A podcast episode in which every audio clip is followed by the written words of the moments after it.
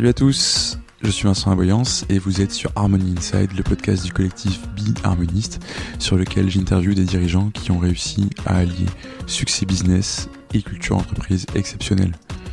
Bonne écoute à tous. Alors aujourd'hui, j'essaie quelque chose d'un peu différent, euh, un épisode en solo. C'est la première fois que, que je fais ça et c'est le bon moment de le faire pour conclure bah, cette première euh, moitié de l'année hein, avant de reprendre Harmony Inside à la rentrée. C'est un peu le moment pour essayer de, bah, de partager avec vous l'état des réflexions sur euh, sur la culture entreprise, à quoi s'attendre pour la suite et, et, surtout depuis deux ans maintenant qu'on qu'on fait tourner ce podcast, qu'est-ce qui a changé, qu'est-ce qui a évolué? Il y a une tendance, c'est que le marché du recrutement, en fait, c'est inversé et qu'aujourd'hui, ce sont les candidats qui imposent leurs attentes et c'est les entreprises qui essaient de suivre pour attirer les meilleurs. Et la conséquence positive de tout ça, bah, c'est qu'on a compris aujourd'hui que construire une entreprise humaine dans laquelle on avait envie de venir travailler, bah, en fait, c'était pas une option. Et c'est pour ça qu'aujourd'hui, la culture entreprise, c'est devenu une priorité stratégique pour tous les dirigeants. Le problème, c'est que tout ça, ça s'est fait aujourd'hui dans un environnement financier et un environnement business qui, depuis la fin du Covid, est hyper favorable. Et c'est sûr que quand le cash coule à flot, bah, c'est facile d'empiler les perks pour ses employés, c'est facile d'organiser des grandes fêtes et des séminaires de fous furieux, ou même tout simplement, comme on a pu le voir sur le marché du conseil par exemple, d'augmenter bah, tous les salaires parce qu'on n'arrive plus à recruter. Sauf qu'en fait, il se passe quelque chose. Et on le voit déjà poindre dans, dans l'écosystème tech, hein, les, les levées de fonds qui ont, qui ont rythmé nos fils LinkedIn sur les dernières années, elles se font beaucoup plus rares aujourd'hui les valos euh, records s'écrasent, même chez les décacornes hein, comme Klarna. Klarna qui est passé d'une valo de 45 milliards à une valo de 6 milliards après une nouvelle levée de fonds, simplement parce qu'ils n'ont pas trouvé d'accord avec des fonds pour le lever de l'argent à ces niveaux de valorisation, ou encore chez Netflix, qui est loué pour sa culture et qui aujourd'hui vire des employés par centaines. Aujourd'hui, ce qui se passe, c'est qu'on va vers, bah, vous appelez ça comme vous voudrez, une contraction, une baisse de l'activité ou juste une, une, bonne vieille crise économique. Alors je suis pas spécialement expert en économie, je suis pas spécialement futurologue non plus. Par contre, ce que je vois autour de moi, c'est que toutes les entreprises avec lesquelles on travaille, elles anticipent cette crise dans leur budget pour l'année à venir. Et juste par effet auto-réalisateur, en fait, il y a de bonnes chances que ça finisse vraiment par se passer. Le problème, c'est que les attentes des talents, les attentes des gens qu'on cherche à recruter, ben, elles vont pas changer euh, au gré du contexte économique. Et l'exemple qui l'incarne le mieux aujourd'hui, c'est le télétravail ça s'est mis en place pendant le Covid, et aujourd'hui, toutes les entreprises qui tentent d'imposer euh, un retour au bureau, bah, prennent un retour de bâton monumental. On l'a vu récemment avec Apple, dont les employés ont publié une lettre ouverte qui s'est retrouvée partout sur les réseaux sociaux, dans laquelle ils disaient, bah, je vois pas comment on peut convaincre euh, les meilleurs de venir travailler avec nous si on rejette euh, tous ceux qui ont besoin de flexibilité. Comment est-ce qu'on peut attendre des gens qui fassent de leur mieux, qui, donnent le meilleur d'eux-mêmes, alors qu'on les fait, qu'on leur fait juste pas confiance pour savoir comment le faire? Donc autant vous dire que ça a légèrement foutu l'ambiance chez Apple, et Apple c'est quand même juste la première capitalisation boursière mondiale. Ce que ça montre bien, c'est qu'aujourd'hui cette flexibilité, le sous-jacent euh, du télétravail ou du remote, c'est devenu un acquis social. On sera d'accord ou pas, mais je suis foncièrement convaincu qu'on reviendra juste pas en arrière sur ce sujet. Et cette nécessité de construire une entreprise dans laquelle on veut venir travailler, c'est pareil. Alors la question, c'est comment faire ça dans un environnement contraint économiquement? La bonne nouvelle, c'est que toutes les entreprises disposent d'un actif stratégique et que dans 99% des cas, il est sous-exploité. Cet actif, c'est la culture entreprise. Et la bonne nouvelle, c'est que ça coûte pas cher à exploiter, ça coûte beaucoup moins cher qu'augmenter tous les salaires. Pour une bonne raison, c'est que cette culture, vous l'avez déjà. Il reste qu'une chose à faire, c'est de la mettre en valeur. Et la mettre en valeur, ça veut pas dire rajouter une table de ping-pong. La culture entreprise, ça va devenir le levier principal d'attraction des talents dans les prochaines années, dans les prochains mois. Et l'exploiter, ça peut se faire en trois étapes simples. La première étape, c'est d'écrire.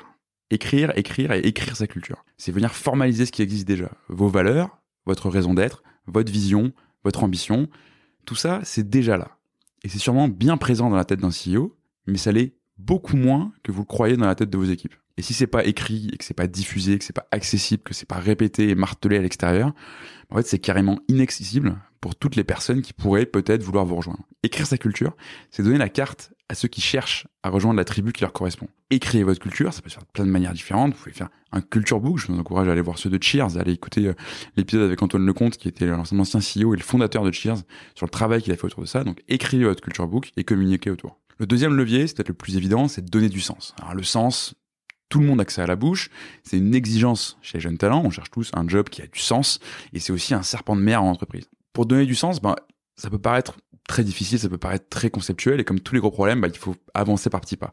Le premier pas, ça peut être de formaliser votre raison d'être. La raison d'être, c'est ce qui dit pourquoi on fait les choses, pourquoi cette entreprise existe, qu'est-ce qu'elle apporte au monde. Le deuxième pas, ça va être de l'incarner. Et ça, ça peut se faire de plusieurs manières différentes. On peut le faire en choisissant des cadres qui vont permettre de démontrer votre exemplarité, comme par exemple l'entreprise à mission, il y en a de plus en plus en France, ou les certifications comme Bicorp qu'on voit fleurir un peu partout. Ça peut être, et c'est une nécessité aujourd'hui, en incluant l'écologie et les enjeux sociaux dans votre stratégie d'entreprise. Et enfin, le pas le plus important, c'est sans doute de faire de votre mission et de votre mission les boussoles qui sous-tendent vos décisions et au-delà de ça, de rendre ce lien visible en l'expliquant, en le martelant en toute l'entreprise et en montrant à toutes vos équipes quelle est la contribution entre l'opérationnel, ce qu'ils font tous les jours, et la réalisation de cette mission et de cette vision, en quoi les tâches du quotidien sont des petits pas et des petits pas et des petits pas qui vont permettre d'avancer dans la mise en action de cette mission, d'avancer dans la mise en action de cette vision. Et la troisième étape, pour montrer au monde qu'on a de la chance de bien travailler dans votre entreprise, c'est de faire de vos équipes les premiers leviers de votre marque employeur. Parce que s'il y a un truc qui va disparaître aujourd'hui, à mon avis, ce sont les entreprises qui interdisent à leurs employés de s'afficher sur LinkedIn. Déjà parce que en fait vous avez juste rien à dire, le profil de vos collaborateurs ne vous appartient pas, chacun est libre de s'exprimer et venir aujourd'hui brimer la, liberté de s'exprimer en ligne, autant vous dire que c'est pas ça qui va vraiment attirer les gens. Et surtout parce que se priver de la prise de parole de ses collaborateurs, c'est se priver d'un relais de communication qui est un gratuit et deux surpuissant. La réalité c'est que quand vous communiquez en tant qu'entreprise, quand vous faites des clips promotionnels, etc., personne va vous croire c'est triste, mais c'est comme ça. Aujourd'hui, il y a une défiance vis-à-vis du monde de l'entreprise. On se dit que c'est des belles promesses, que c'est des mensonges et que tout ça n'a rien de réel. Par contre, ce qu'on va croire, c'est les gens qui travaillent avec vous, les gens qui travaillent pour vous. Et pourquoi on va les croire? Bah, Parce qu'en fait, ils ont aucun intérêt à mentir. S'ils vivent un enfer, ils vont pas juste vouloir attirer leurs potes avec eux dans cet enfer. Alors bien sûr, en tant que dirigeant, on peut toujours s'inquiéter que, que vos employés bah, nuisent à l'image de l'entreprise par leur prise de parole, qu'ils vous fassent du tort, qu'ils dégradent la réputation de, de votre boîte, etc. Mais en fait, c'est là justement que le fait d'avoir une culture claire et pleine de sens entre en scène. Pourquoi? Parce que d'abord, bah, avoir aligné votre entreprise autour d'une culture claire qui précise comment on fait les choses, la résultante de ça, c'est la confiance que vous allez pouvoir avoir en chacun de vos collaborateurs. La confiance, c'est pas une valeur, c'est une résultante claire d'une culture entreprise saine et incarnée. Et la deuxième chose, c'est que avoir donné du sens à l'action de chacun au quotidien, en fait, ça va leur permettre de savoir quoi raconter, quoi partager, quoi dire en fait à leur entourage sur les réseaux sociaux. C'est un réservoir d'idées sans fin pour simplement bah, partager ce qu'ils vivent au quotidien. Et donc de dire au monde entier que votre entreprise est une entreprise pour laquelle on a de la chance de travailler. Et ça, bah, ça n'a pas de prix et ça marche même en cas de crise économique. Donc on se retrouve à la rentrée pour une nouvelle saison d'Harmony Inside et d'ici là, si vous avez des questions sur votre culture d'entreprise, bah, n'hésitez pas soit à venir me poser la question directement, soit à en parler à votre patron, à vos dirigeants pour savoir ce qui est fait dans votre entreprise autour de ça. Merci de m'avoir écouté et bonnes vacances à tous.